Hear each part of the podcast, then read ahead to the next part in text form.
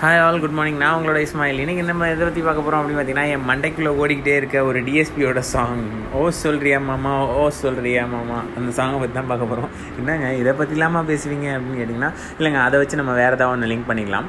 So அந்த சாங்கை கேட்டப்போ பார்த்தீங்க அப்படின்னா வந்துட்டு ஒரு ஒரு கால்கல்லோட பாயிண்ட் ஆஃப் வியூவில் ஜென்ஸ் இப்படி தான் அப்படின்னு சொல்லிட்டு சொல்கிற மாதிரி இருக்குது அதுக்கு நிறைய பேர் கேஸும் போட்டாங்க. ஸோ இதுலேருந்து நம்ம என்ன தெரிஞ்சுக்கணும் அப்படின்னா ஜென்ஸ் எப்படி லேடிஸ் எப்படி அப்படின்னு சொல்லிட்டு நம்மளாம் என்ன பண்ண போகிறோம் அப்படின்னா ஆஸ் யூஷுவல் நம்மளுக்கு பிடிச்ச ஒரு புக்கு மென்னா ஃப்ரம் மாஸ் அண்ட் விமனா ஃப்ரம் வீனஸ் அப்படின்ற புக்லேருந்து சில விஷயத்த அப்படியே எடுத்து டமால்னு கொடுக்க போகிறோம் உங்களுக்கு. ஸோ ஆனால் அந்த பாட்டு மடையில் ஓடிட்டே இருக்குங்க. என்ன பண்ணிருக்குதுன்னு தெரில ம் சரி.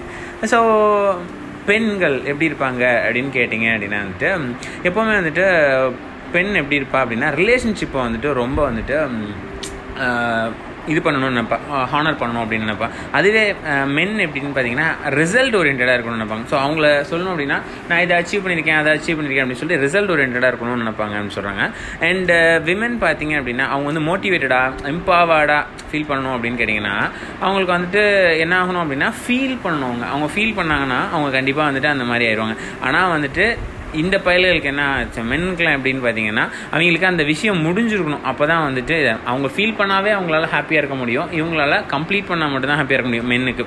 தலையெழுத்து பாருங்கள் என்ன பண்ணுறது ஸோ அண்ட் இன்னொரு விஷயம் பார்த்தீங்க அப்படின்னா வந்துட்டு எப்போவுமே வந்துட்டு பெண்கள் நினைப்பாங்களாம். அவங்க ப்ராப்ளம் வந்துட்டு மென்ட்டை சொல்லும் போது அப்படியா? சரி சரி சரின்னு கேட்கணுமா? அதுக்கு ரிசல்ட் ரிசல்ட்லாம் அவங்களுக்கு தேவையில்லையா ஜஸ்ட்டு அவங்க சொல்கிறத கேட்டாவே போதுமா? ஆனால் மென்னோட தலையெழுத்தே என்ன சாபமே என்ன? என்ன சொன்னாலும் அதுக்கான ரிசல்ட் ஓரியன்டாக திங்க் பண்ண ஆரம்பிச்சிருவான். இப்போ ஃபார் எக்ஸாம்பிள் நீங்கள் என்னை கவனிச்சிக்கவே மாட்டீங்க அப்படின்னு ஒரு விமன் சொன்னாங்கன்னா அதுக்கு என்ன பண்ணுறது அப்படின்னு தான் கேட்க தோணுமே தவிர அதுக்கு என்ன ஐ மீன் அதுக்கு ரிசல்ட் வந்து நான் பண்ணவே இல்லையா? செய்யவே இல்லையா? பக்க வைக்கவே இல்லையான்னு சொல்லி சொல்லுவாங்களே தவிர அதை தாண்டி தே ஓன் திங்க் அதாவது இவங்களுக்கு அதை சொல்லணும் ப்ராப்ளமை சொல்லணும்னு ஆசை. சொன்னால் போதும் அதை கேட்டாவே போதும் ஜென்ஸு அதே அங்கிட்டு ஜென்ஸ் பார்த்தீங்க அப்படின்னா அவங்களுக்கு கேட்கலாம் தோணாது. கேட்கணுன்னா ரிசல்ட் தான் தோணும். அதாவது இப்படி பண்ணால் சரியாயிருமா? அப்படி பண்ணால் சரியாயிருமா? அப்படி பண்ணால் நீ கேட்டாவே சரியாயிரும்டா தம்பி அப்படின்றது தான் இங்கே கண்டென்ட்டு நெக்ஸ்ட் பார்த்தீங்க அப்படின்னா விமன் அப்படின்றத பார்த்தீங்க அப்படின்னா வந்துட்டு ஹிண்ட்டு கொடுப்பாங்க எப்போவுமே.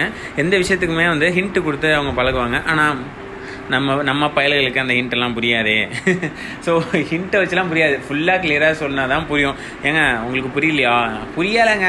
அப்படின்றது தான் விஷயமாக இருக்கும் அண்ட் ஃபைனலாக பார்த்தீங்க அப்படின்னா வந்துட்டு ஒரு ப்ராப்ளம் ஆகுதுன்னு வச்சுக்கோங்களேன். எப்போவுமே வந்து ஆம்பளைங்க வந்து சைலண்ட்டாக இருப்பாங்க. அந்த ப்ராப்ளம் எப்படி சொல்லிட்டு சொல்யூஷன் இருந்து பார்ப்பாங்க. இவங்க சைலண்ட்டாக இருந்தால் பெண்கள் எப்படி சும்மா இருப்பாங்க? ஏங்க என்னங்க ஆச்சு? என்னங்க பிரச்சனை? ஏங்க அந்த பிரச்சனை எப்படி பண்ணலாங்க? ஏங்க இந்த பிரச்சனை எப்படி பண்ணலாங்க? அப்படின்னு சொல்லிட்டு சொல்லிட்டாவே இவங்களுக்கு கொஞ்சம் டென்ஷன் ஆயிரும் ப்ரெஷர் ஆயிரும். ஸோ இவங்களை பொறுத்த வரைக்கும் ப்ராப்ளம்ஸாக பேசக்கூடாது அவ்வளோதான் இவங்களே பார்த்துக்குவாங்க இவங்க எதை வேணால் செஞ்சுக்குவாங்க. ஸோ இதுதாங்க concept so men and women அப்படின்னும் போது ஒவ்வொருத்தருக்கும் ஒவ்வொரு பர்ஸ்பெக்டிவ் இருக்குது ரெண்டு பர்ஸ்பெக்டிவையும் ரெஸ்பெக்ட் பண்ணி நம்ம இருந்தோம் அப்படின்னா ரெண்டு பேரோட லைஃபும் ஒண்டர்ஃபுல்லாக போகும். அண்ட் ஐ ஹோப் இந்த காலம் வரப்போகிற காலம் வந்துட்டு மென் அண்ட் ஃபீமேல் ரெண்டு பேரையுமே ஒன்றா பார்க்கும் அப்படின்னு நான் நம்புகிறேன் தேங்க்யூ ஆல் பபாய்